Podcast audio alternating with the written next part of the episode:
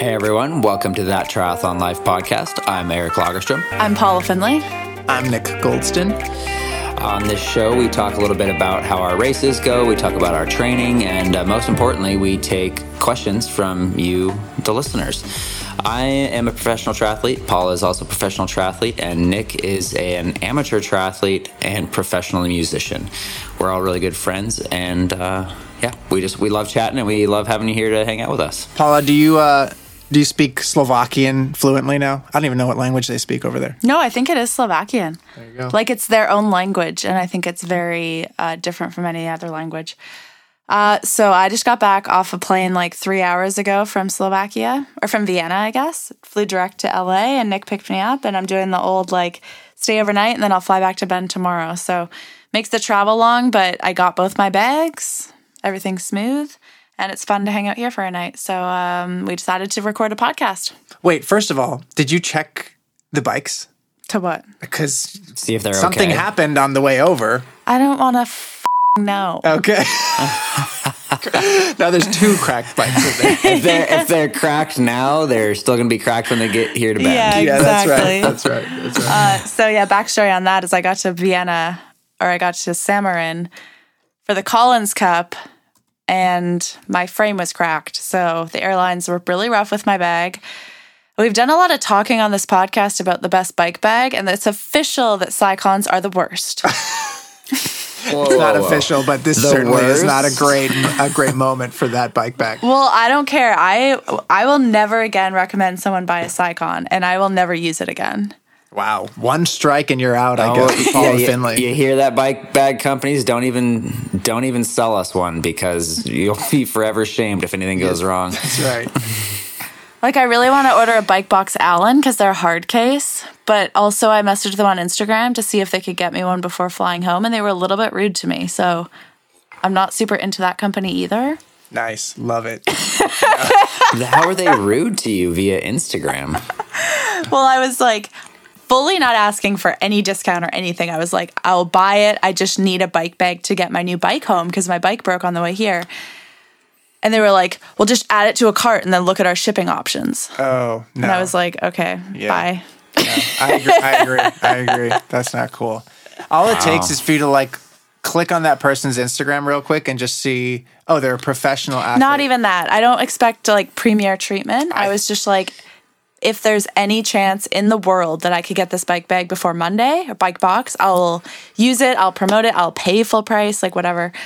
Yeah, this is that company's opportunity to be extra friendly and nice, just in like Yeah. in their conversation. They don't need to do anything special other than just be nice. Yeah, exactly. And I think a lot of the time, like maybe their Instagram person is not their main person, but um, anyway, getting a bit off topic here. No, You mean, I, you mean I- they're not like us, where their CEO and founder checks They're the all the same Instagram person. direct messages? yeah, exactly. Right.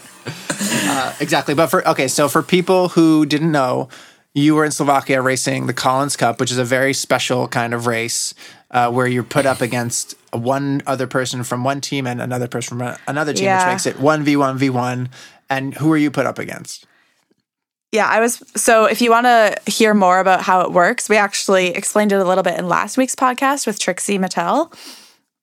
We were trying to explain it to our friend Trixie, so that kind of made it funny. And hopefully, you guys like that podcast. We find podcasting very fun, but it's strange in a way that we can't really get like feedback from people because there's no comment platform like there is on YouTube. So, we leave feeling like, did people like it? Did they not? So, if you did like it, What do we say? I don't know. Scary. If you say Send messages, a you're about to get signal. 200 Yeah. messages.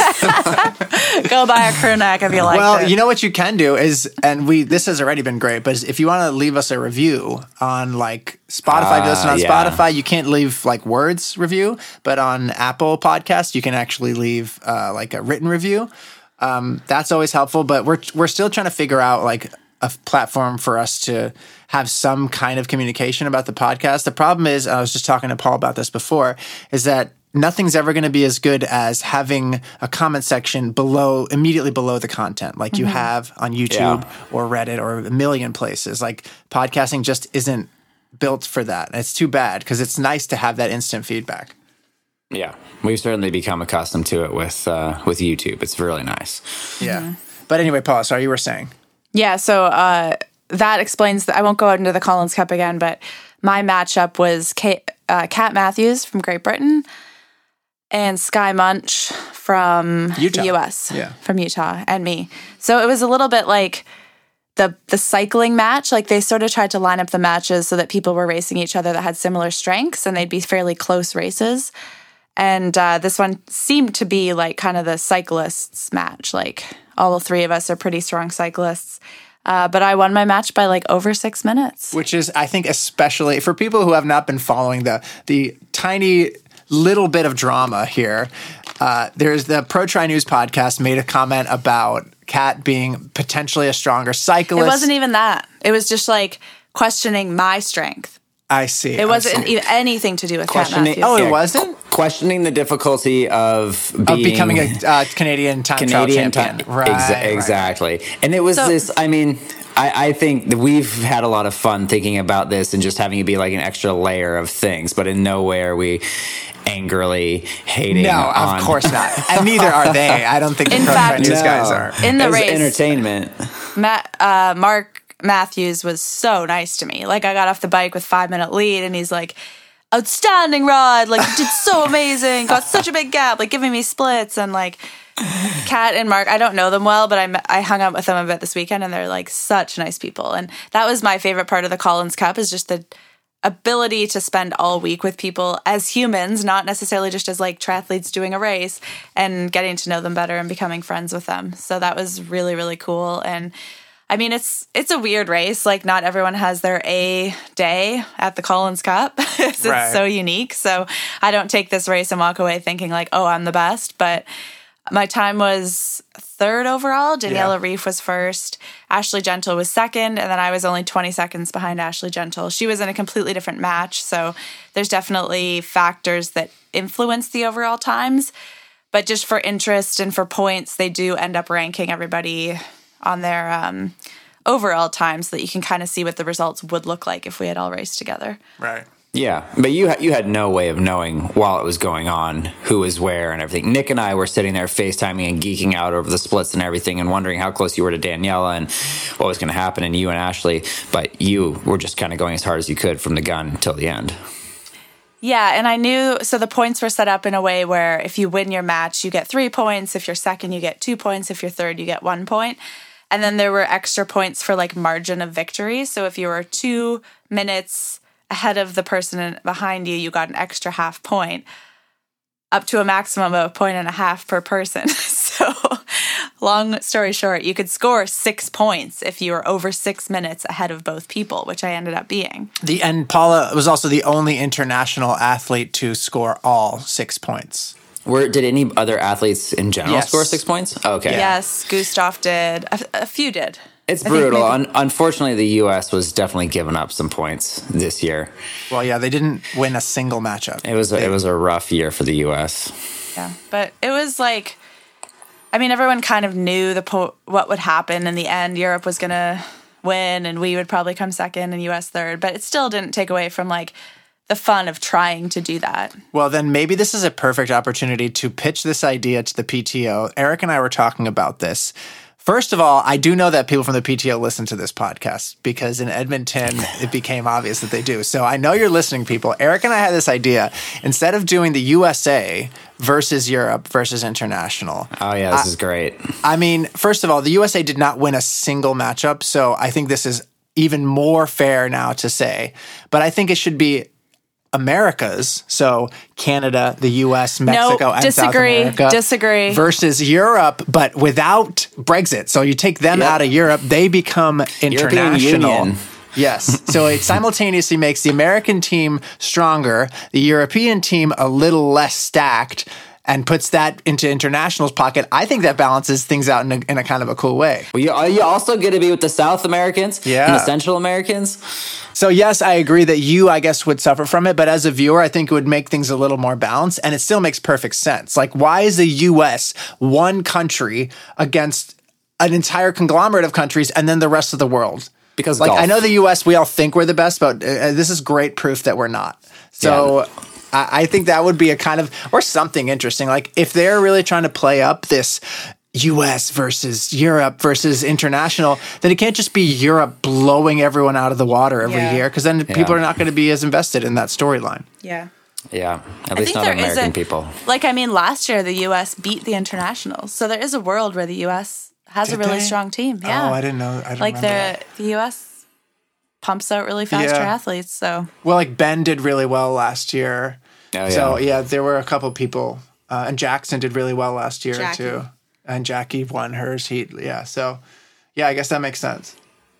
I mean, Anyway. it is it is just a carryover from golf, and in golf at the time when they did the Ryder Cup, that was that made a lot of sense to do it that way. Everybody trying to take down the Americans versus now it's how do we freaking take down Europe Yeah. for us? which is kind of cool. Yeah. Well, Pa- Paula, maybe like the one thing I would want you to comment on is compared to what you think people maybe saw. Was there anything behind the scenes that would that you thought was kind of interesting? Like you were saying, it was really windy, and I don't think I really knew that by watching it, or like any other dynamic that was going on on race day that that stuck out to you.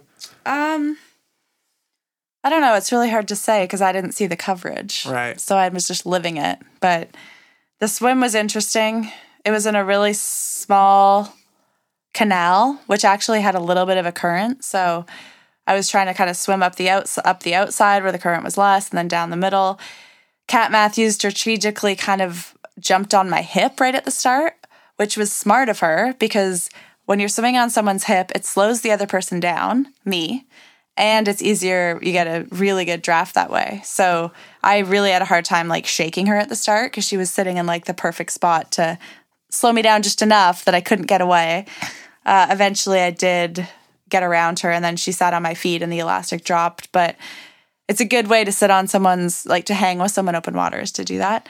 Um, But the then bike, you, you never saw them again after that. yeah. So the whole thing was basically like a time trial. I mean, the bike was really flat, really. I'm not going to say boring, but literally didn't have to get out of aero a single time except for at the U turn at 40k. Uh, and then the run was insanely windy, like headwind, block headwind out for 7k, flip, tailwind back, flip, headwind for 2k, and then finish. So really like varying paces. And yeah, like you said, it probably wasn't obvious on the broadcast, but that definitely impacted the run, I think, and the splits and stuff. But yeah, I don't know. I don't. I don't have that much to say about it. There weren't really any questions about it on. no, not really. I mean, a we couple have about uh, questions. Yeah. We have first- questions. First, of all, I wanted to ask you, how does this make you feel about 70.3 Worlds? Does it mean nothing to you um, that you were like third overall in the day when Daniela may or may not do 70.3 Worlds, you know? Well, I don't think this race in particular, but just the way my season's going in general gives me more confidence and that I'm healthy right now. I almost with 70.3 worlds was in like three weeks because I feel like, not that I'm at my peak fitness right now, but I am healthy right now. And I feel like between now and end of October, I could mess it up and do too much or get injured or whatever. So just have to be really careful to keep the fitness where I am, maybe increase it a bit, but not go too hard that I'm injured by October. But yeah, it's a good feeling to be like up racing with the best people and knowing that I am one of them and uh, heading into Dallas, into World Championships. It's like this effect that I felt when I was winning ITU races, like you belong at the top, so that you therefore you race there. It's like That's interesting. it changes your mentality about the race. Like, yeah, I belong to be here. I need I expect myself to get to the front of the race on the bike, so I just like make it happen and do everything I can to make it happen. So it's it's yeah. I was wondering because I I thought it would also have been an interesting matchup, uh, you against Daniela. I thought that would have been kind of fun. Do you feel like your day would have been any differently if you did that? Possibly because Daniela uh, stayed with very impressively, actually swam with Flora and Sarah True. But I think if I was in a match with Daniela, I may have swam with her and then maybe been able to hang with her on the bike. Her bike split was a minute faster, but when you're racing head to head with someone, like that's brings different. that out of you, yeah. and then we ran really similar. So I would.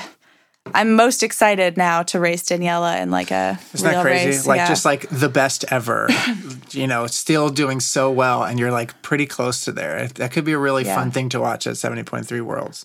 Because there were so many matches going on at once. I don't actually think they showed me in my match that much. They didn't, No. which is fine, which is totally fine. Like I got so much attention in Edmonton, I kind of enjoyed like being under the radar for this race. Um, and also, our match wasn't that close. So it wasn't like they had this exciting storyline to share. But honestly, I felt pretty bad all day. Like the swim, because I was, I'm not the strongest swimmer. So I really prefer to have feet to swim on. Me leading a race, I'm not super, super fast. So Kat was actually only like 30 seconds back from me out of the water. So I kind of freaked out a bit in transition. I'm like, oh my gosh, she's right there. Like, we're going to do this ride together and it's going to be so hard. But I just had a super quick transition and deliberately like got my feet in really quick and took off on the bike like at super high watts and you kind of go through the town at first so i was just trying to not be lazy like get around the corners quick get out of sight as quickly as possible and then just kind of started riding at like way too high of watts for a 70.3 Right, right, or for an 80k right. and No- then I got, knowing that you wouldn't be able to hold it, or hoping that you yeah, might. I thought I would. I thought I'd drop maybe twenty or thirty watts, Okay. but I was like, just get out for twenty k as hard as you can. And then we got a time gap split from like a random person on the side of the road at maybe thirty k, and it said I had a minute and a half. So then I knew I was putting time into her. So that was motivating just to keep pushing hard. But I wasn't holding like that great of watts. I didn't feel that good. The only entertaining part of the whole ride was seeing the other matches on the out and backs. So I was like taking a split when I saw Daniela, knowing that she left 20 minutes before me, and then trying to get to the turnaround in 10 minutes because that would mean she was 20 minutes ahead. So I just had these little mm. mind games and I kept like lapping my watch to try to entertain myself and see like how far ahead I was of other people and if I was actually riding well, but I didn't have that much feedback on the on the course. Um, and then when I got off the bike, hearing the split five minutes back to the like, other two, that felt good. yeah, and, and people were also telling me that I was in second overall behind Daniela. So at that point, it became about getting as fast of a time as I could. And um, I knew I was going to win my match most likely, unless Kat had this like crazy fast run. Um, so yeah, I was like running a pretty good speed, felt pretty good despite the crazy howling headwind. And then same thing on the run was like taking splits to people that I was passing on the out and backs, like Daniela, Flora. Uh, and then on the way back, started to see like Holly and Ashley. So that made it. That's the only part I thought was fun. Right. Was seeing other people. The course also wasn't like particularly beautiful, right? Well, it's right beside a river, so it's pretty. that's but nice. I mean, and the, when you're hurting, it, who cares? Like, Mm-hmm. I just wanted it to be over. But uh, yeah, it turns out I was only 20 seconds behind Ashley. So in my mind, I'm like, yeah, I could have made up 20 seconds somewhere. right. But the thing is, like, maybe Ashley could have also gone 20 Yeah, seconds faster sure. or whatever. But right? her match was a lot closer between her and Laura, so her motivations were a little different, and she was riding a little more with people. So every race was just so different that it's really hard to compare at the end of the day who went the fastest. Yeah. But there's I- my that was my in depth review. which is That great. was amazing. Thank you for indulging us. Yeah, Eric and I just for, just for a little peek behind the scenes. Paula, I feel like maybe she's just like she doesn't love talking about herself that much, but like when she races well, like Eric and I are just we want every single detail. We want like a two hour breakdown, and so this was this was her version of a two hour breakdown. She- Yeah. which is great. I I thought it was great. Okay. So uh, I'm, but they are still. Have they already assigned PTO points from the matches? No, I, I checked earlier today. No, They're are not yet they are not yet assigned. They're- But Charles may have told me what my points are. Are we sure we want to? What? We, do we want to You get can Charles in beep it trouble? out. Yeah, I'm going to take that out. No, he no, you can keep that in. I was gonna tell Eric my points. Oh, okay. You he sure? said but- that I got So they're just like waiting for a grand reveal. well, well, I think they go through it and make sure it's good, but Thorsten's like there. I looked back, and they still haven't given uh, points for like races from two weeks ago. Yeah. So they're oh. just a little bit back. I'm sure by tomorrow or the Wow. next day they'll be up. It's Yeah, and for anybody who, who doesn't like realize or understand quite how the, the PTO point system works, it's it's based on like the ideal theoretical fastest time somebody could do, and it's kind of interesting in this situation because everybody was in a different match. There could have been slightly different wins for one person who went an hour before another person, and and obviously just like if you're racing head to head versus solo, like Paula did, it's it's like. It's a tricky thing to try to come up with uh, points for. So Hard to be- quantify. It'll be interesting to see. Yeah. So Eric and I are extremely proud of you for doing so well. I feel like So the past proud. few months have been really good for Paula Findlay. And let me just say, TTL stock is going up like for those of you who have invested in TTL Nation early on, it must feel good to be like, wow, I really backed the right people here. Stand by for your dividends. We got like the killer YouTube show, a top triathlon podcast. We got top athletes. I mean, Also, a quick shout out. I've given shout, specialized a lot of shout outs, but they uh, to go into my bike fiasco a little bit. I Oh, man, realized yeah. I realized the frame was cracked on Tuesday, and it was pretty little. Like I showed it to a lot of people, and some people were like, "Yeah, you could probably ride this," and other people were like, "No, don't ride that." But uh, JB at Specialized was like, "Definitely don't ride that." And he sent me a Specialized is definitely going to tell you not to ride it. yeah, he's not going to be liable for that. Right. He sent me a frame overnight, but it still was like a, a little delayed on the shipping because of UPS and said it was going to arrive Friday night and the race is Saturday. So I tried calling UPS on Thursday, but it's like they don't really speak English that well. And I was like, can I come pick up the package? Because it was at a place that was about an hour away. And they, they were like, no, not possible. It's on the truck. So I was like, okay, well, as long as it's here Friday, tomorrow it'll be fine. Because I had a friend, Zach, that was going to build it up for me and swap, swap all the parts. Um, but then I get a message later on Thursday that's like, held for pickup. And I'm like, shoot, now I have to go pick it up. Like, is it actually being held or did the person mess up? So uh, Dylan, who does so much work with the PTO, he's amazing, sent one of his guys out with my passport and everything to pick it up. And I was just crossing my fingers and miraculously he found it. So And- they so they did hold it after Yeah. telling you that they couldn't and it was on a truck. That could have been terrible. I know. but I was like, I was like, it's either coming on Friday or it's there being held. So Wow. just got to try to go get it. And freaking Zachy, who's Ellie's Ellie Salthouse's boyfriend, who Yeah. built up the bike at like 9 p.m. Right. On Thursday. Yeah, Yeah, because we ended up getting it Thursday. That's so awesome. Friday morning, I was like out on a ride. It was crazy. Yeah. Just so spoiled and lucky to have specialized Zach, the PTO organizing, like helping with it all. It was so crazy. And Eric was actually the one that was texting with JB at Specialized because I was just like losing my mind. So Eric dealt with it. Sweet Eric. He's always there when we Trying, need him. trying to calm nerves from Yeah. 7,000 miles away or whatever it is. Yeah, that was fun. Yeah. That was a good I was week. like, I was like, Eric, does this look cracked? And he's like, Yeah, no, yep. He's like, I don't know what to say here. There's no good answer. Either I you lie to just, her. uh, you just take a nap and I'll Yeah. think about it. yeah. Meanwhile, I'm also was launching our crew neck sweatshirts and I'm dog sitting for the Corbins. So it's like, it's been a heck of a week. Oh, yeah. But- Thanks to everyone who got a crew, though. What a Yeah. good, Paula's right here right now. They're so nice. What a They're good so cool. week. Yeah, thanks everybody. It's I mean, I think they're amazing and I hope everybody enjoys them who bought one. So Yeah, and for I guess for the more casual listeners who don't already know, you can check out the crew necks at thattriathlonlife.com. Uh, they look great and they are selling fast. So grab it now if you if you want one. yeah. Um, Well, I thought we would move on to some questions here after Paula's star-studded weekend. Let's Yeah, do let's- it. Let's do it. Great. Um, so the first question here is Hello, Eric, Flynn, Nick, and Paula in alphabetical order.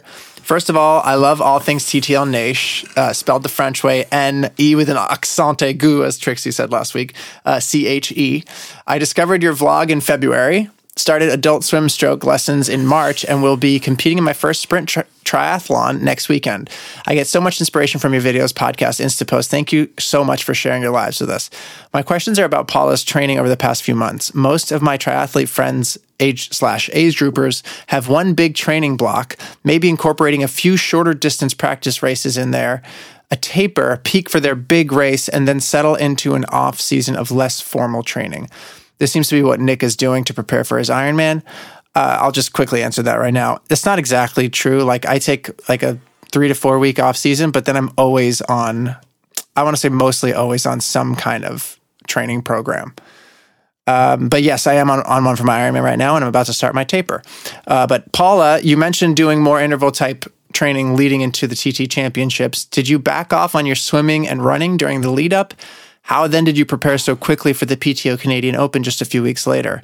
And now again for the Collins Cup. Are you a, in a constant state of peak fitness or does it ebb and flow? Do you recover insanely quickly from these huge efforts? On last week's podcast, you and Eric spoke about having a fun week of rest or less structure training in the week after a race. How does this factor into the short turnaround between these very big events on your race calendar? To, for the first question, no, I did not back off swimming or running during the lead up to the TT championships. That was purely a for fun type of race that I was also taking seriously and wanted to perform well at. But my main focus and source of income and everything is racing triathlon. So swimming and running maintained uh, the same volume. And I think that the reason that I do have success as a cyclist is because of fitness that comes from running and swimming as well. So uh, it was an important part of it. Therefore, it wasn't that quickly to turn around and get ready for the PTO Canadian Open because that was only a few weeks after. Same for the Collins Cup. Um, we are not really always in a constant state of peak fitness. Eric, you can talk about this if you want. But if you look back at our season, I really wasn't in that good of shape at Oceanside. I was like fourth or something. And now I'm kind of coming into more peak fitness as the championship season approaches and there's more important races on the on the block. But we're always in pretty good fitness and then it goes up near world championships and goes down in the off season. So it's, it's i think it's really important to kind of have that ebb and flow and not always be super super sharp and fit. Otherwise it just is too risky for injuries. Yeah i i, th- I think we are like always at like 97 98% and then come world championship time we try to hit 99% or something like that. But I mean, ideally, you come into the early season and you're just you're slowly ramping into it, and you're just like slowly building both mentally and physically all the way through till October. Yeah. When World Championships hit, I, I will say though, like one thing about your your TT Championships, like you, I th- I can't remember when the last time that you were not totally running. You uh, you have weren't like at 100% run volume while you're doing the TT Championships, and you were doing like Paul had you on a little bit of specific programming for for time trialing, for like 45 minutes versus oh, yeah. two hours. No, I was training specifically for the TT, but I didn't lower my swimming or running volume for it. And I, no. I, in general, don't have super high run mileage, even when I'm healthy. So that didn't really change that much. Um, but in terms of like the the fun weeks or like the off weeks in between races, that sort of feels like enough time for us to recover enough that we're ready to train hard the next week. And yeah. we don't take them off, right? No, no, not at all. Even when we like road tripped back through Mammoth after Oceanside and everything, like Paula went for a run and, and Nick and I and Flynn went for a trail run. So really the biggest thing I think is just like you're mentally recovering from it. We still go and do fun stuff that sounds enjoyable, but it feels fun. It's not structured. We're not we don't have to do anything at a certain time also something I, maybe that people want to keep in mind for context is like, do you remember when you first started running, how much a three mile run took out of you? Right? Like it, like that was like, whoa, that was hard. Yeah. And now a three mile run for most of the people listening to the podcast is like, no problem. It's a recovery run. So us doing a 70.3 versus Eric and Paula doing a 70.3 is, I think, different levels of recovery are needed for them. And especially something like a 40K TT on a bike is way less of a big deal on Paula's body than doing, you know, even a 100K yeah. a PTO event. So they don't need quite as much recovery as we do. That's what comes with the amount of volume they do and the amount of fitness they have. Yeah. Yeah, that's true. We bounce maybe bounce back faster and our whole lives are dedicated to making sure we do bounce back. We're not like going back to work or we're going back to I mean, I feel like this is one of the big differences of being a professional athlete versus a really, really fast age grouper. Is like really, really fast age groupers still won't race like six, seven times a year like the way you guys do. You know, they'll they will like they'll have a couple A races and maybe they'll have less important races, but like Paula can't show up to a race and and like know she's going to do poorly and do poorly because there's so many eyes on her and you got a million people watching you. So yeah. And I, I, will say this is like one thing that makes me jealous about athletes who do exclusively Ironman is they get to do, they get to do two races a year and you build up specifically for that. And then you get much more of a quote unquote break and, and like recovery sort of thing versus I think with 70.3s, you can race often enough and you feel like you should race often enough that you kind of have to do, do more of that ITU style of like 98% fitness all the time. Right, right. Uh, okay, so next question is from Cheryl in London, Ontario. TTL Nash, spelled G N A I dollar sign H. Thank you for the content and energy all of you put into this world. My husband Brent and I love listening to the podcast and are convinced that our scruffy dog Walter would make the best friends for Flynn. First question is for Paula and Eric. How does competition play out in your relationship? And how do you stay supportive of one another even while competing in the same sport? Does competition ever get in the be- ever get the best of you, or is it all just bliss and amazing Instagram content? I'd like to say that I'm only inspired by Brent's progress, and I love getting to share something I love so much with the person I love so much. But I'm dreading the day when he beats me. Pass. Um, why? Well, she just she just nailed it. I think she's getting competitive with her husband, and they have they're not even competitive yet. Well, Eric, like I've just accepted that you're way freaking faster than me, so it's not a, it's a non-factor. Mm. She's trying to not let her husband beat you. My whatever you are to me, husband. Well, apparently, according to the PTO, uh, you guys are both engaged, and Eric is your Yeah. coach. Did you know that? They said that on the broadcast that Yeah, Eric's your coach. Uh, but he's always going to beat me unless he's having a real bad day. But we d- try to like leave triathlon behind us when we're done training. And I do help that think that Flynn helps with that. Don't you think? We get home, we're doing a Flynn thing, forget about training, move on. sure. Eric's rolling his Eric's rolling. He's not rolling his eyes. He's thinking. he doesn't like this question. No, no, it's just, I mean, it, it, it's inevitable. We're a training group of two. So, like, f- from my perspective, um, like I, I'm a yes, I'm a faster swimmer than Paula, and if if I'm having an off day and Paula's really close to me, that reinforces to me that uh, you know you're just that's like what else do you have to compare to because you got the clock there, but like otherwise you're just you're looking around and wondering what's going on. So that's inevitable, but I do think uh, for me it's not Flynn. It's just that like I get over things really quickly and move on to the next deal, but. Um, we get it out of the water, and, and that's the end of it. I, you know, next session. So Yeah. And we're supportive of each other because I feel like if you have a good race, that's a win for both of us. If I have a good race, that's a win for us as a team. It's not like yeah, me versus you. And we recognize that we couldn't do it solo. Yeah. At least that's how I feel. Like when you won Alcatraz, when you were seventh at Worlds, I felt like that was me. yeah, winning. yeah, oh, yeah. I mean, totally. Same thing with Edmonton for me. I just like my my emotional arc of getting ready for the race and doing well at the race ended with you doing well for the race, and therefore was emotionally uh, devoid. Uh, depleted uh, for the for the following day. Um, Yeah. d- yeah, I don't know. I just like I said, I think I think it's inevitable that you're gonna like compare yourself to other people around you because it's just like human nature. But as long as you, uh, I don't know, can can leave that at the in the session, and that's not like affecting. It's it's almost like we try to like separate business from like work. I mean, work from pleasure a little bit or whatever. But I don't know. It, it doesn't it doesn't bother me. I can attest to this, having been at many of these races. Also, like having a text thread with Eric and Paula, but then also a personal text thread with Paula and a personal text thread with Eric.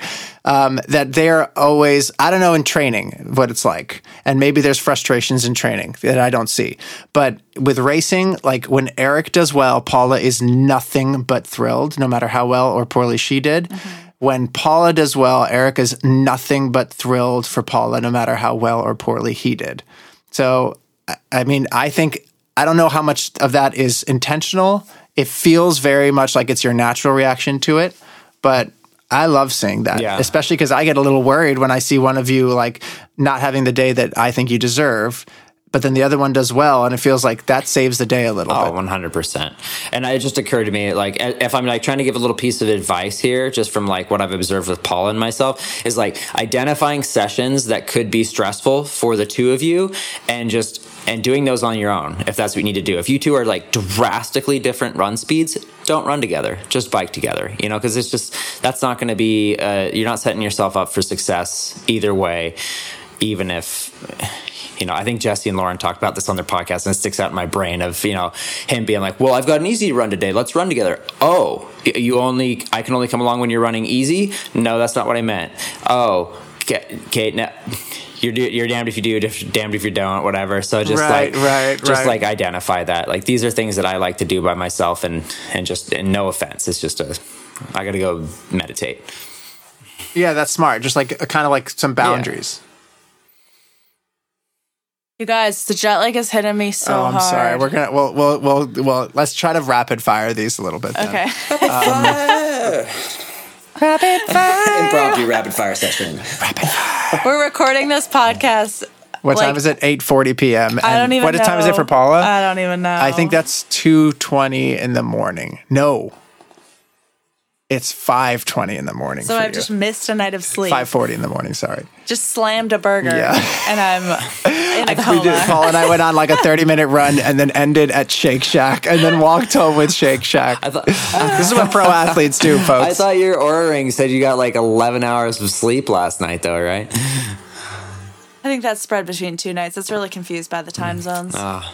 Poor li- anyway, Well, let me. I, I've already read all these questions, so I'm going to give you the summarized version now. I'm sorry for the people who sent in. I'm sure you wanted to hear your questions read out, but I'm going to give you the Nick Goldston summary here. So this next one is from Kristen, and she wanted to know. She's having this issue where outside she's still recovering from surgery and injury. She has to walk, run, but on the treadmill she can run the whole time.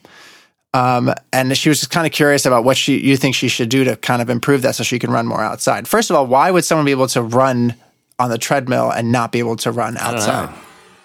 That's confusing. Well, I was I was hoping you would say the treadmill is a little more forgiving on the joints and stuff. Because Uh, Yeah, I mean, certainly more so than asphalt or concrete. That's for sure. So that could be it. If you if she doesn't live near trails, I think what she's saying is like on the treadmill, the, the question directly says, I'm able to dial in my heart rate and run a consistent pace for longer, yet outside I'm still doing a walk run. Am I better to do my running outside and hopefully improve the length of my walk run intervals? Or am I better to stick to the treadmill?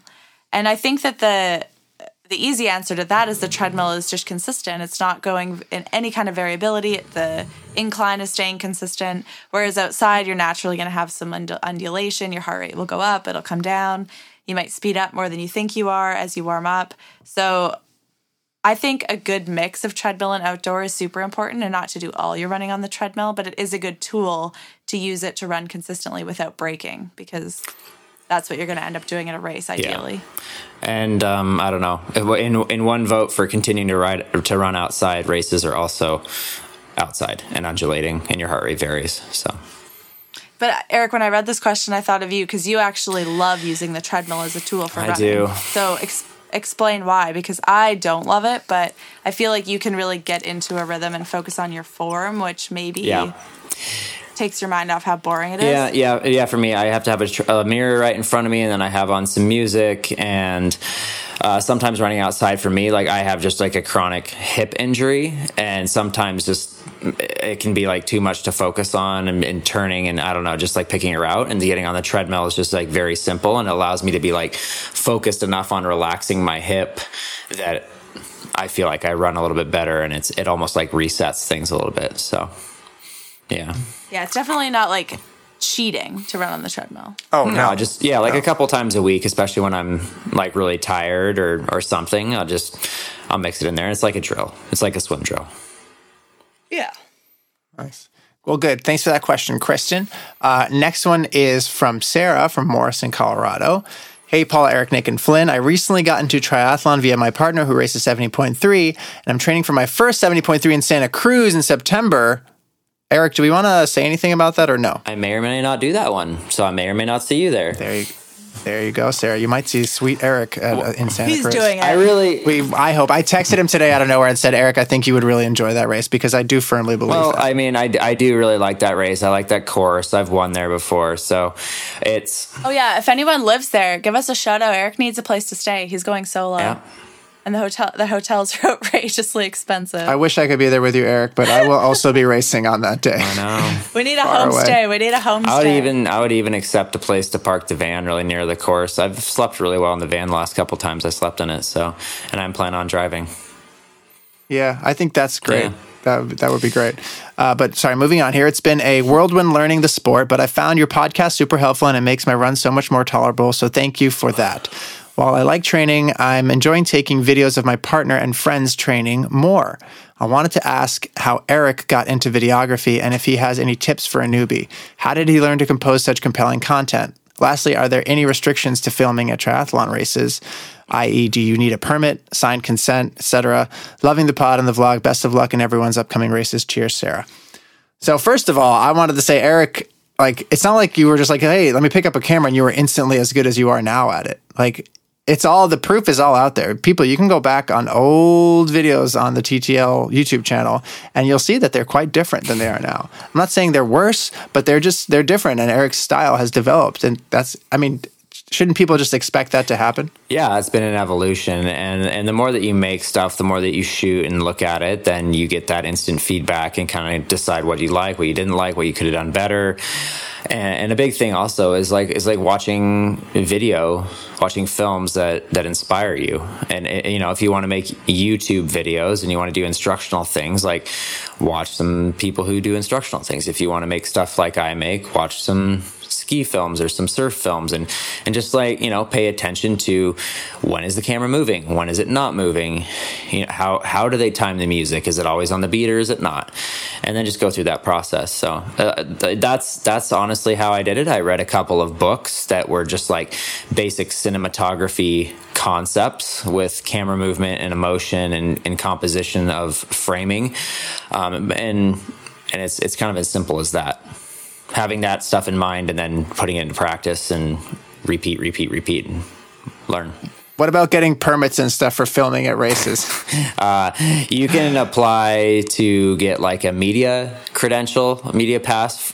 It's not hard, yeah, folks. If you really want if to. If you're trying to film races, you just literally email like the media at the yeah. races, and I almost guarantee you they're going to get it. For us, it's been very easy because Eric, like, they already established this whole media empire that is now GTL. Yeah, so we don't have to like it's not, we don't have to like deal. explain necessarily who we're shooting for, and and you can do it completely without that. Even that's just that'll like allow you to get right behind the finish line, or like maybe get a little bit closer to transition and stuff like that. But plenty of people, I mean, you could film a triathlon no problem without any media credential and just hustling around. Yeah, it is a good question though because she's asking about like signed consents and. Mm a lot of the time in our videos, like we are showing other people that are racing without their consent. Like, is that?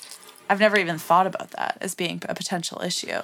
Yeah, I forget. I think it's there's like there's some laws about that, but like if you're filming out in public, I don't think you have to get the it, and you're putting up a YouTube video, I don't think you have to get signed consent from every single person up there. But I think if they're like talking to the camera, maybe yeah, it's a little bit different. I, but I'll look into it before. I mean, like it. for the most part, I don't have the camera on a on a child, like if at all possible, unless it's doing something super funny and it's just for a second and you know just like added value or something. But it's like for the most part, everybody that uh, in the film, if you're composing the shot properly, they're just part of the scene. They're not a focus. So I don't think it's like a compromise of their per- personally. I don't think it's a compromise of their personal space. You know, if I saw right. somebody like picking their nose, I don't think I would include that just because they probably wouldn't appreciate that. Uh, so this next question here is from Meredith, and I feel like this is a good question that we can kind of answer somewhat answer somewhat quickly. Uh, it's about pedals and bike shoes. She says, My dad is the one who introduced me to cycling, and he started on more of the mountain bike side of things. That being said, I currently have the Shimano SPD cross country pedals and Velcro entry mountain bike shoes. Is this something where I should really go road triathlon specific? How much speed slash watts are we talking? I normally finish the top 5 to 10% of my age group, and I'm doing my first 70.3 Arizona this October. I have a tri bike on order. The delay is also stressing me out. Join the club. Um, so I'll need to buy new pedals anyway. Thanks again for being awesome. I look forward to the podcast and the vlog each week. So, other things you can upgrade. Where do you think pedals and shoes come into come very, into it? Very high. High. It's a contact point. It's like your handlebars being fitting you properly, your saddle fitting you properly, and your feet. Very important. So, what's more important about it? Is it the comfort? Is it how fast they are? Is it how well engineered they are to to put power through to the pedals? Yeah, I mean, mountain bike pedals are designed to shed mud, so they have a lot of extra play in them, whereas a road pedal does not. So it, they're inherently going to be more efficient, both in terms of like the platform is larger, and then also just your the cleat moves around just a little bit less in the pedal itself. Bigger contact, everything. Well, also, I think road shoes are a little bit more like, well, they're lighter, first of all, but form fitting. Like every amount of power you put into the shoe, you want that to transfer to the pedal to transfer to the bike. Whereas a mountain bike shoe might be a little bit looser, bigger, like designed to keep you warmer. I don't know. It depends on like the quality of the shoe, but I find when I put on like the S Work torches, for example, it feels like I'm wearing bare feet or like every amount of effort I put in is going through the sole and into the pedal. Like it's a crazy feeling. So I'd say that it's for sure a worthwhile upgrade. Yeah, I mean, like Eric said. Yeah, you, you do get your what you pay for with shoes. They get expensive. I'll, I will say, like, I have not bought a lot of things since I uh, turned professional, but I have bought several pairs of cycling shoes and just like handed over my credit card, looked the other way because close your it's eyes. Like, it's like Yeah. almost to me, it's like in the classification of groceries. It's like I can't stress out about this. It's just like a very important thing that needs to be good. Um, and I'll fi- I'll figure out how to be cheap about some other item. right. And you don't need to replace them as often as running shoes. Like Oh, they'll last you very long time. several seasons Oh, if you yeah. take good care of them. Yeah. It's just like a saddle. It's like it's a point where your body is touching the bicycle in a very important spot. It's very important that that is a very good quality, comfortable piece. Yeah. Yeah. Cool. Well, thank you for that question, Meredith. Uh, next question is from Andy, and this question, uh, Paula, do you feel like you get like five of these a week? That is uh, t- talking about this. Yeah, and I usually skip them because I feel like we've touched on it before. But I guess people, yeah, maybe not up to date on all the on the pods, or it's like just such a common question, and it's whether or not. Well, you can read the question, Nick. Sure. I the Andy says I currently just own a road bike from the 90s, Trek Fast Track 470, with some aero bars on, but even before the triathlon, I already thought about upgrading to a new bike for more and definitely some longer triathlons. And I wonder what each of you would do if you had an old road bike and had to decide for a new bike. Would it be a triathlon bike or maybe an aero road bike with clip-on aero bars? And how much of a difference do you think it would be compared to the old bike in a 70.3 or Olympic distance? Keep up the good work. So, like a pretty basic question, and I think something a lot of new triathletes are wondering: Do I go full on for the TT bike, or do I get a road bike and put clip-ons on it? And I'm gonna I'm gonna throw this one over to Eric. I, guess the question just really is uh, you got to ask yourself, like, how fast do you want to go? How much do you care? Because riding a road bike versus riding a time trial bike is, it's like a couple miles an hour. We, we've touched on this and having it fit properly is really important, of course. Um, but, but if your top priority is not to like go a couple miles an hour faster in your triathlon and you also, you, you kind of put a lot of value on how comfortable you are on a four hour bike ride, just training, and maybe you're not thinking you're going to do triathlon for the rest of your life, then a road bike gets you a lot of the way. You can still have a great fun experience. It is just it's going to be a little slower. But if it, especially if it's the only bike he's going to get, having your only bike be a triathlon specific bike feels like you're like really limiting Well, your we- options of what you can do. Are we keeping do. the old road bike? Oh, I see.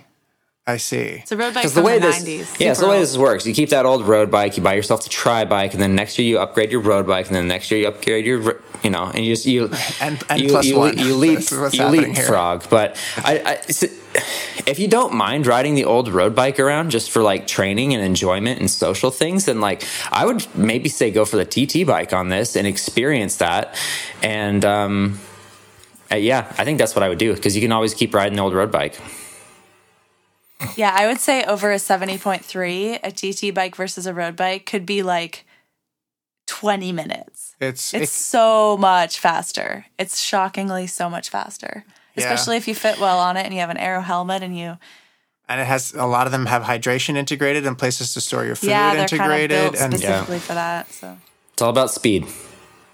I have to say, my personal feeling of like being on a triathlon bike, a triathlon specific bike, it, it really feels different and it feels more purpose driven when I'm on it. it. It kind of excites me in that way. And when I'm racing on it, it also gives me that extra little bit of motivation that I feel like I'm like Yeah. I'm as dialed in as I can be. Yeah, yeah. Yep. So hopefully that helps you a little bit, Andy. Uh, next question is from Melissa. First, good luck in Collins Cup, Paula. I've been a big fan and follower for a while, so you guys are super ins- inspiring and seem really down to earth. Love it. Main question is about power meters. I hear you that it's a great training tool, and I would love to buy one. I'm just not sure what to do with the data or how to train with it to become a better cyclist. Ideally, I would have a coach that would guide me and give me workouts, but that just isn't a long term option for me or my family because of the money. Any guidance on what to do with the data would be great. I do have a smart trainer that I ride in the winter and can get training plans from Trainer Road, etc. But I'd love to be more self-sufficient and prefer riding outdoors. So any help with what to do with the numbers or how to come up with workouts to get stronger would be great. I just wanted to maybe first give my little input on this because you guys both I do have like a this coach. This is a Nick question since we're There we're you go. So let me first of all say, uh, I love Trainer Road. I've never actually used the product, but I love their podcast, and I know from listening to the podcast that all their plans now you can actually do them outdoors.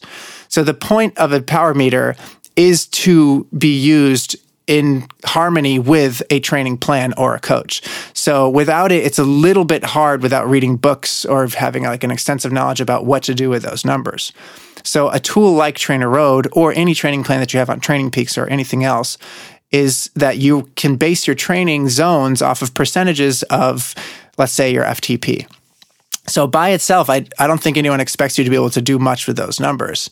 But with Trainer Road, you know, once you do like you do a ramp test and you get that number, it'll all be based on percentages of that number. So you shouldn't be having to do any of that math yourself. Yeah. You just go out on a training session. It says five times five minutes at this watts, and then recover for two minutes. And you just try to see if you can do that. That's that's the whole point of it. I think the important part there is getting the baseline, like you said, of your FTP so that you can base or your program that you're using can base the workouts off of that number. Yeah. So basically, it's just giving you a goal or a target to hit outside that's not just an arbitrary feeling of going hard.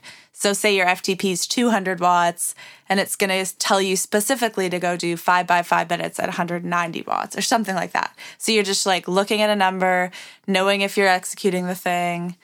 Oh, Chimmy. Chimmy just popped into frame with obviously something in her mouth. Chimmy, Chimmy. Chimmy is Linsey Corbin's and Chris Corbin's dog, and, Yeah. and Eric's taking care of her this, this is, week. Well, there, this is the salmon. yeah, But I think that's a I think that was a pretty comprehensive answer. Because Yeah. it, it is a good question. Like, okay, so I have this power meter, now what? Totally. Like what is a watt? I don't know what a watt totally. Yeah, is. and, and you're not supposed to really. Yeah, it's a very it's the kind of thing you learn to understand what watts are. Even like when you have one and you go and do a race with it, you're like, okay, those are my race watts. There's my baseline. I'm gonna try to improve that next time. You really do got to crush those FTP tests to get the rest of it in line, like Paula said. That's Yeah. important. Uh, next question is from. I'm going to try to say it in Italian here. Branco Octavec. Uh, she's definitely not Italian. Uh, he said, Hey, TTL Nash, spelled N A J and then S with the little uh, Slavic accent over it. Uh, Eric, you have mentioned on numerous occasions that you don't watch any other try YouTube channels. Curious to hear what you have on your top five YouTube slash Instagram, Instagram non triathlon channels that you enjoy. Thanks. Stay cool, guys. So I, I kept this one in here, Eric, so you could give a little, I guess, shout out to, to channels that you like. I got I got to be first be fair to triathlon YouTube channels. I'm just a little burned out on on YouTube content in general right now. I, I just feel like there's so much out there, and it's it's like trying to pick out a show to watch on Netflix. It's the same thing, like the burden of okay, do I want to commit to this or not? And like, yeah, I don't know, but um, the this goes back a ways and their, their their library goes back and I haven't watched their channel for a while but the people that like really inspired me there were two channels that inspired me to go full time uh, full time being weekly videos. One of them is Eamon and Bec and they lived in a sprinter van and did travel videos and they were just like so much fun to watch. Paul and i both got into watching them together and like watching them it made me think they seem so natural with this. Like it's not insane production value, but they're just fun, and it seems like if I if we shoot that way, we could do that once a week. And then there was this other. Do you remember what they're called? Uh, Jorge and Jessica. They had a Volkswagen Syncro. Yeah. Wait, that was the one you Yeah. sent me, I think. So the other the other channel, which probably even more so, perhaps just based on their style, was Live Work Wander, and that's this couple, Jorge and Jessica, who have a Volkswagen Syncro van that breaks down constantly, and they're they've since moved on. Wow.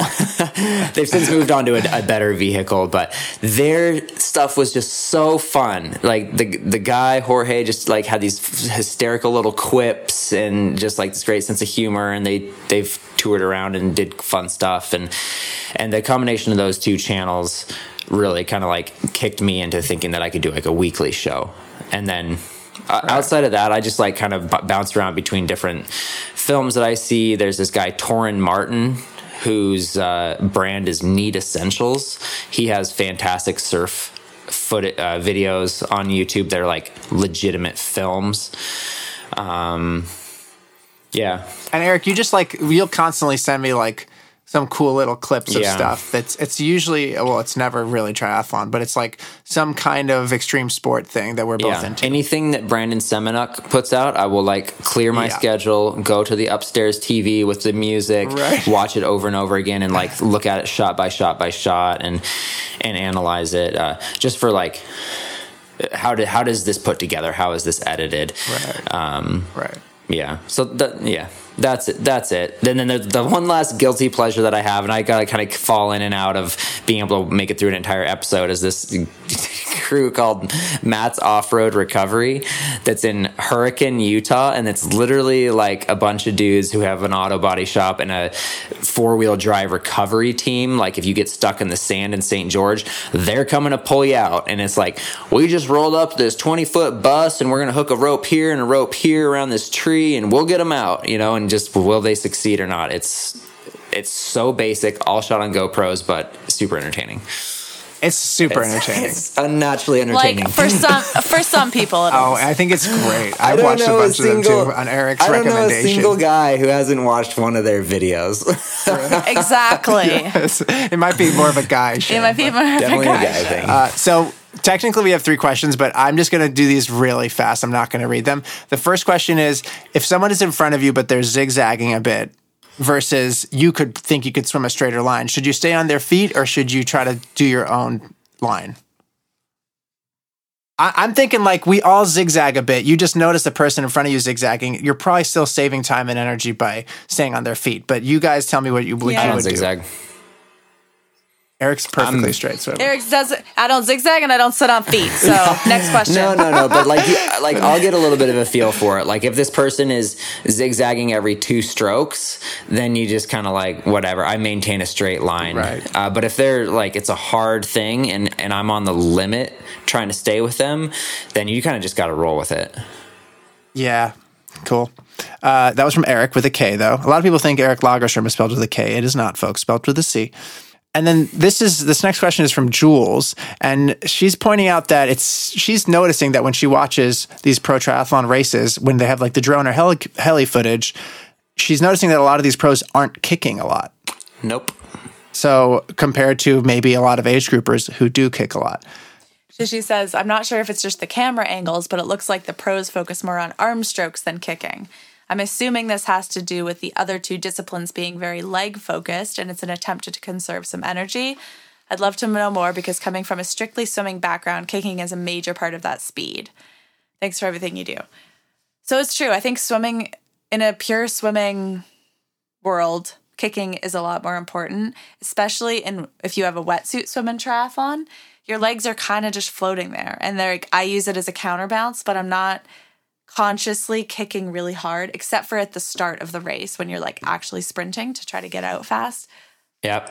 But otherwise, it's kind of just a two beat kick, and then just I don't know if that's because there's two other really leg dominant sports coming up or not, but kind of just the nature of how. But it, it depends who, who you're watching. Because if you watch like Katie Ledecky when she's doing her long stuff, Yeah. like those legs are just doing nothing. Yeah. you Yeah, know, the- until the very Exactly. end. A very, very low kick, yeah. But she's also doing super distance freestyle. That's what I mean. I think she's saying come from a swimming background because they're used to racing hundreds and two hundreds. Yeah. Versus in triathlon, we don't have swims that are that Yeah. short. Right. If you had a bunch of triathletes racing at 200, they're going to be kicking. Oh, they'll be Yeah. kicking. Yeah. So I think it's just the nature of distance swimming. Yep, totally mm. agree.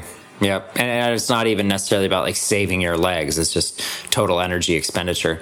It's like It's just not worth it. Yeah, like I, I don't remember what the exact statistic is, but it's something like eighty percent of your propulsion comes from your arms and twenty percent comes from your legs. But like increasing leg, you know, like the efficiency of your legs is like d- d- the inverse of that, right? Do you feel like it's 80 20? I, I would have thought it was like at least 90 10. Uh, like, I feel like such little Well, propulsion comes from you're my a t- legs. terrible It kicker. how it depends I have a terrible, terrible, terrible But kick. like Eric's not an especially good kicker, but he's a really fast swimmer. yeah. yeah, the two beat kick it, just for that snap is really like going to be the biggest bang for your buck.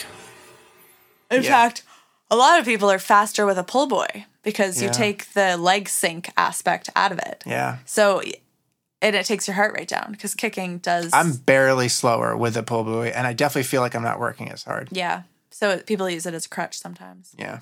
Not naming any names. She's staring right at me, by the way. One more thing about kicking, I do think that it's still worthwhile to do some kicking in the pool with a kickboard as like a recovery. Yeah.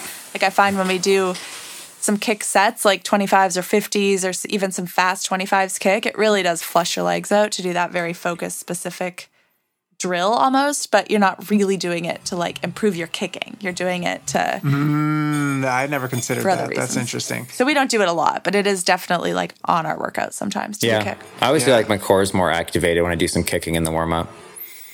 Yeah. stuff like that. Can, can I can I throw in one question that I got via Instagram that I thought was kind of interesting? Yeah, 100%. Eric, please. Wow, it's a little it's a little late, but it was off the back of my Xterra. Somebody actually two different people asked me about this. Like if you're in an Xterra and you come up on somebody that's going slower than you, what's the deal? Like on a narrow trail, are you like do they have to get out of your way? Do you just like storm by them? Like like what's the protocol and everything? Um, which was like the major question that I had coming into Xterra as well. And and the, the answer to it is just that you kind of have to play it by ear. Um, if you come up on somebody super fast and you tell them you're coming and everything, like most of the time, I think people are pretty courteous and they'll get out of the way. If you just barely creep up on somebody, I think you tell them that you're there and you give them like a full minute probably to find a spot in the trail that's easy to get out of the way that doesn't, you know, like cause them to come to a stop and everybody has to stop. Um, but if, if it's gone on longer than that, then I think it is in your right to like start to get angry at them. Just just be sure that if you're making that pass, you're going to make it stick because then that person having to come back right. by you is pretty annoying. So it's not like the drivers on the California highways. Everyone's pretty chill. How dare you? We got cut off today, like super bad. Yeah. And Nick was just like, So "Hey." wait, I laid on the horn for like six was this seconds. in the was this in the Tesla? it did the- was, but he like fully did not see and came into the lane. Like if I didn't brake, he would have clipped the So front of my you car. break or did the Tesla break? I break. Okay, because I still like. I was just thinking about this the other day. Just I don't know why it pops into my head every once in a while. But our coach talking about how hysterical he thinks it is to cut off Teslas in California because he's like, they have to brake for you. It's hysterical. they literally have to slow I down. was a sociopath. yeah, no, I, I don't remember what was happening. No, but I think I clearly hit the Okay. brakes. I, I yeah, if we were, I was on the freeway, so I'm assuming it was driving itself. But yeah, it was this guy, and he did not care at all. I'm pretty sure he couldn't even hear me laying on the horn. He's Yeah. just in his own world. Yeah, I get anxiety. to, to, to wrap it up, Paula's here. We're gonna go swim tomorrow morning in the ocean real early, uh, and then she's gonna fly back to Bend and be with Sweet Eric tomorrow night. Yeah, I haven't seen Eric for 10 days. I only I was only away from Nick for seven days, and I haven't seen Eric for 10 This is days. what- this is- no, So Sorry, it's Eric. fine. Excited excited to get back to Bend. It's kind of wild to do a big trip like that to Europe and when I was leaving Bend, I was like, "Oh, I can't even fathom returning here." Like it's it's such there's so much to do between now and then. So it's kind of crazy that it's all Behind you now, and yeah. happened and Right. went really well. The travel was smooth. Only one bike got broken. It was just like you, you went with one bike, That you we come back know with 1.98. Yeah, I guess yeah, I'm not even gonna open them. I, I bubble wrapped it so much on the way Yeah. back. Like I think it's fine. Good. But we'll see. Good. But don't still don't buy a Scicon. Don't buy a God, Scicon. wow. Yeah, n- nothing stops a hammer like Yeah. bubble wrap, folks. Yeah, nothing stops a big Slovakian guy from standing on your bike like uh, bubble wrap. Okay, okay, okay, okay. Awesome. Well, thank you guys for listening. We'll be back next week with more just straight up questions. Uh, we have too much fun on this podcast. don't we? visuals. Large Yeah. Slovakian man jumping up and How strong is jumping back? up and down, trying to like push it into the airplane. That's right. That's right. Well, we will. Uh, we'll see you guys next week. this has been awesome. Thanks. Bye. Ciao, guys.